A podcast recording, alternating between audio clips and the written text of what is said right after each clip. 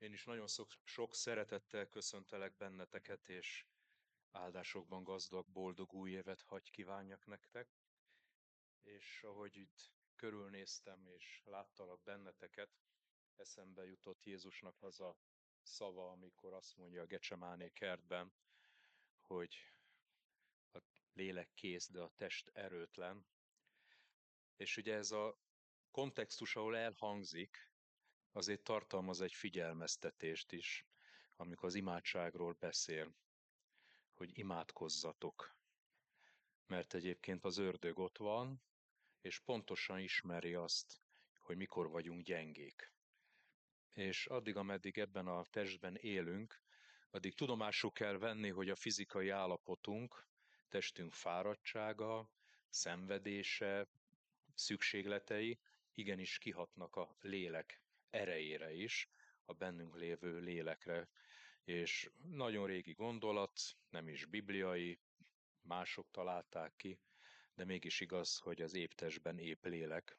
Tehát jó, ha odafigyelünk, amikor teljesítményre van szükségünk, lelki teljesítményre van szükségünk, hogy a fizikai testünk is megfelelően legyen karban tartva. Na nem ez lesz az idei év üzenete, hanem egy igevers szakasz, illetve két igeverset hozok elétek, amit szeretnék egész évre így a gyülekezet elé tenni, mert legyen egy olyan vezér gondolata ennek az évnek, ami majd segít bennünket úton maradni, és maga az ige is olyan lesz, amit majd fogtok érteni. Igazából én hosszabban gondoltam erről beszélni, de pont látva az fizikai állapotot, önmérségletet fogok tartani, én már korábban is azok közé tartoztam, akik mindig azt mondtam magamnak, hogy egyik reggeli csendességemet, tehát minden reggel a csendességemet előző este alapozom meg. Bocsánat ezért a tudatosságért, de hát én így vagyok bedrótozva. Tehát az, hogy másnap tudjak reggel csendességet tartani, ahhoz este úgy kell lefeküdnöm, felkészülnöm, hogy kész legyek erre. Tehát tudtam, hogy fogok prédikálni, tehát én nem maradtam fent nem tudom milyen hosszú ideig, meg valahogy kevesebb alvásra is elég nekem, de nem akarok visszaélni a ti türelmeteket, és így visszafogom magamat, majd máskor elővesszük még ezt az ige szakaszt, mert fontos üzenet van benne, mert a lélek legyen kész a befogadására, és majd adandó alkalommal majd elővesszük ezt még egyszer. Júdás levelénél nyissátok ki a Szentírást, ez egy fejezetből áll, és a jelenések könyve előtti könyv közvetlenül, tehát Júdás levelénél nyissátok ki a Szentírást, és ebből fogom felolvasni most csak a 20 és a 21. verset, azt a két igeverset, ami az év igéje lenne a gyülekezetünkben. Ezt kérlek, hogy fennállva hallgassátok meg. Tehát Júdás levelének 20. és 21. verse, amely így szól. Ti azonban, szeretteim, épüljetek szentséges hitetekben, imádkozzatok a Szentlélek által, tartsátok meg magatokat Isten szeretetében, várva a mi Urunk Jézus Krisztusnak irgalmát az örök életre. Imádkozzunk. Mennyi atyánk, hálát adunk, hogy te olyan egyszerűen is el tudod mondani a te igazságodat, és nem kell ezt túl gondolni, túl erőltetni, hanem Pont azért is talán, hogy mindegyikünk megértse. Hálát adok ezekért a gondolatokért, amit Júdás által vetettél papírra. Uram, hadd, hogy forgassuk a mi szívünkben, és add, hogy megértsük ennek mélységeit is. Amen. Amen. Foglalja helyet a gyülekezet. Tehát még egyszer elolvasom Júdás leveléből a 20-as és a 21. vers. Ti azonban, szeretteim, épüljetek szentséges hitetekben, imádkozzatok a Szentlélek által, tartsátok meg magatokat Isten szeretetében, várva mi Urunk Jézus Krisztusnak irgalmát az örök életre. Maga a Júdás levele az a hitehagyókról szól, és a hitehagyásról szól, amely már az első keresztényeknél is jelen volt, tehát az, hogy jöttek olyan csoportok, olyan tévtanítók, akiknek az eredményeként sajnos a gyülekezetben voltak azok, akik elhagyták a hitet, elmentek, eltávolodtak Istentől. Általában megállapítható, hogy az elmúlt 2000 év során ez jelen volt az egyházban, és mindig is jelen is lesz, mert az ördögnek az a célja, hogy az embereket elveszítse, a neki készített kárhozatra jussanak, és ezért minden eszközt megragad. Azt is láthatjuk, hogy az elmúlt év, nem csak elmúlt években, az elmúlt évtizedben, évezredben, általában ez is igaz, nem szemtől szembe támad, tehát nem frontálisan támadja meg a hívőket, volt arra is példa, az üldöztetések például, de kiderült, hogy az üldöztetések során nem hogy gyengítette az egyházat, hanem megerősödtek a hívők, csak azért is vállalták Krisztust és követték, és lehet, hogy ezért, vagy más miatt, de taktikát váltott, és sokkal inkább ez a simulékony módon férkőzik be, és csak egy picit változtat az üzeneten, csak egy kicsit téríti el az igazságot, és már féligasságot mond, és már az ember, a gyanútlan ember ezt elfogadja, elhiszi, kételj támad a szívében, és szép lassan, szinte észrevétlenül távolodik, és amikor észbe kap, ha egyáltalán észbe kap, akkor már késő. Júdás az ezt a fajta hitehagyásra ír most négy parancsot, előtte, utána a 17. verstől is érdemes elolvasni egyébként, hogy egyáltalán hogyan jut el az egyház a hitehagyáshoz, de most csak erre a parancsra, négy parancsra, négy felszólításra fogunk fókuszálni, ami biztosíték lehet arra, vagy segítség lehet arra, hogy megmaradjunk a hitben. Hogy milyennek az apropója, hát azt hiszem van bőven. Olyan világban élünk, ahol lépte nyomon lehet hallani, és most csak a nyugati társadalmakról szólok, de az a nyugati társadalmakban a kereszténység egyre laposodik, egyre gyengül, és gyakorlatilag szép lassan, de biztosan megszűnik.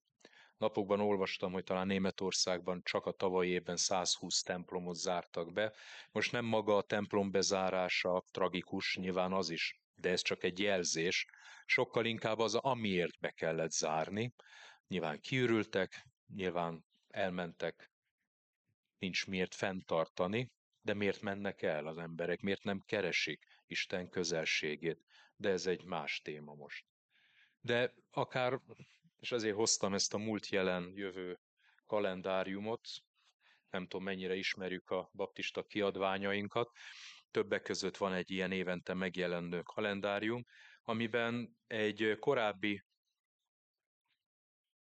cikk jelent meg még a békehírnökben, ezt az egyház elnökünk adta ki, írta, és az a címe, hogy egy kiáltó hang Közép-Európából, nem olvassunk fel természetesen, de érdemes megnézni, érdemes elolvasni, akár a honlapon is fent van, tehát a egyházunk honlapján, akár egy békei, korábbi békeírnök kiadványban is benne vagy, vagy ebben a könyvben, ami arról szól, hogy itt Közép-Kelet-Európában megfogalmaz egy szembenállást a mai nyugati trenddel kapcsolatban, ami az egyházakat érinti, amelyben a homoszexuális párok összeadását, illetve a különböző LMBTQ propagandával vagy mozgalommal szemben áll a bibliai alapokra.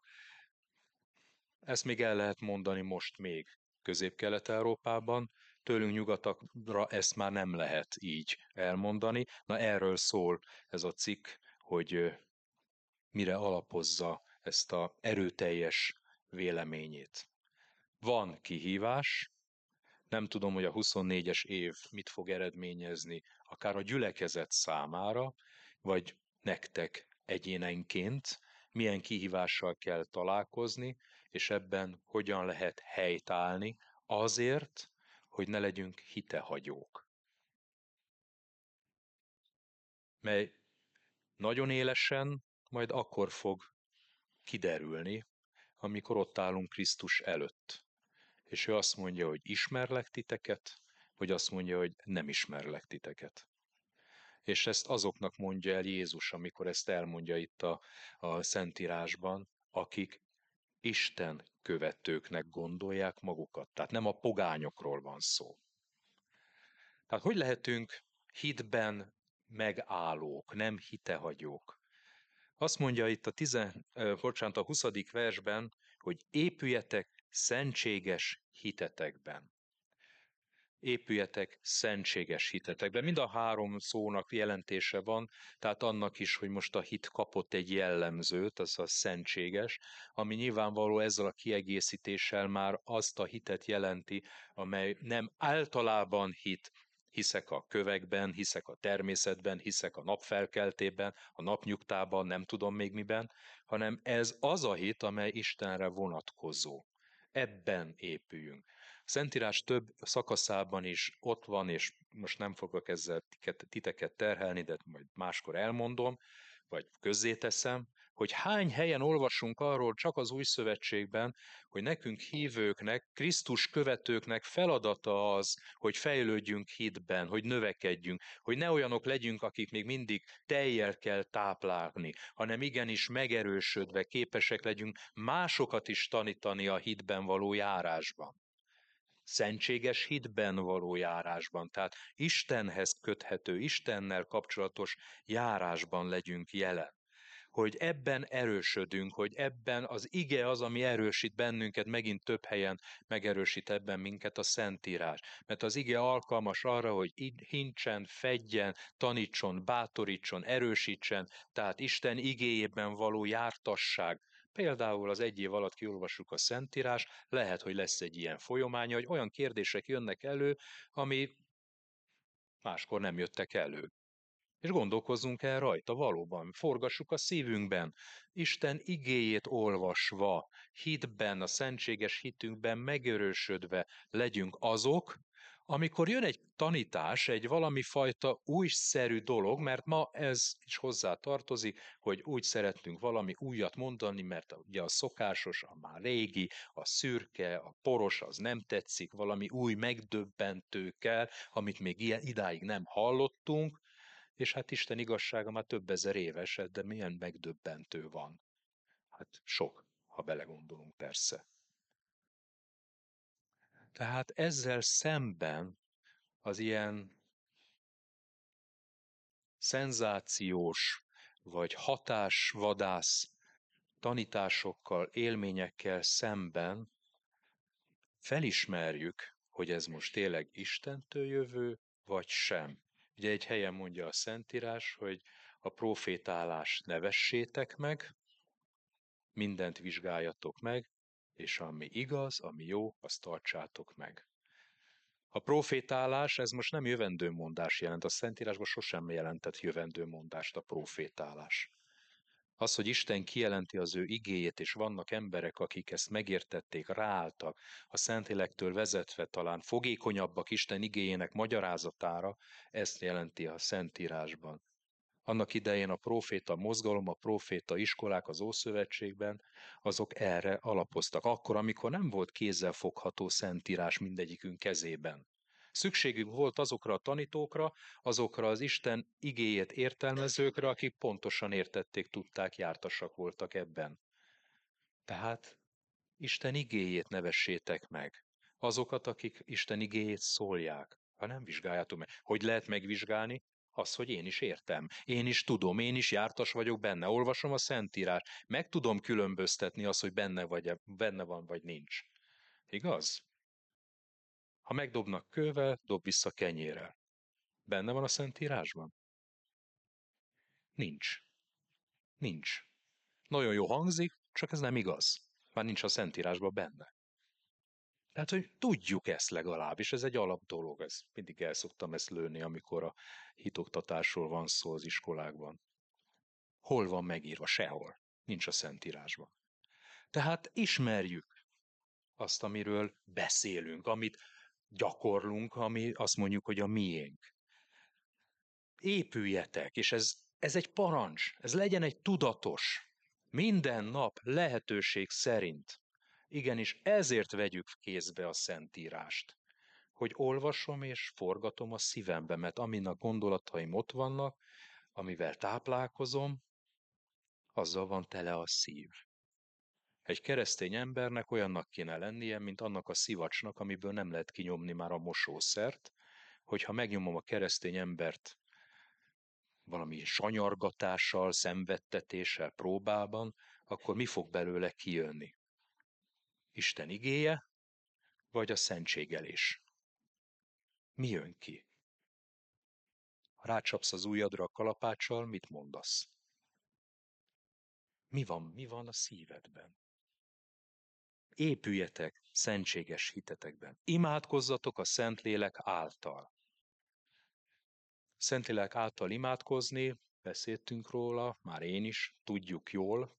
Ez azt is jelenti, hogy azon kívül, hogy nem tudunk normálisan imádkozni, mert mi csak azt látjuk, ami bennünk van, Isten meg a szíveket vizsgálja, mi csak azt látjuk, amit látunk, de ő belelát a szívünkben, és pontosan tudja, hogy mire van szükségünk.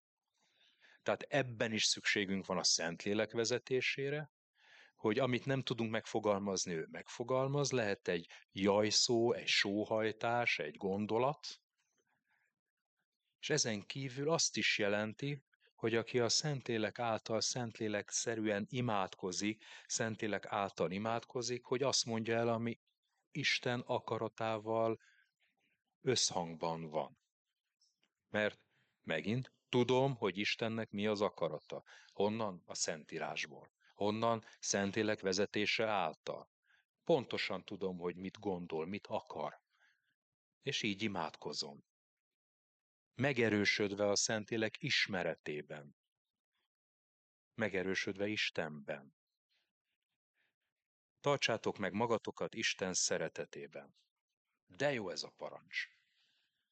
Ez hogy értelmezzük? Tartsátok meg magatokat Isten szeretetében. Parancs, felszólító módban van itt az eredeti is, tehát ezt hogy csináljuk? Mit jelent Isten szeretetében maradni? Fordítsuk meg a dolgot. Mit jelent Isten szeretetéből kiesni? Mit jelent a haraggal találkozni, Isten haragjával találkozni?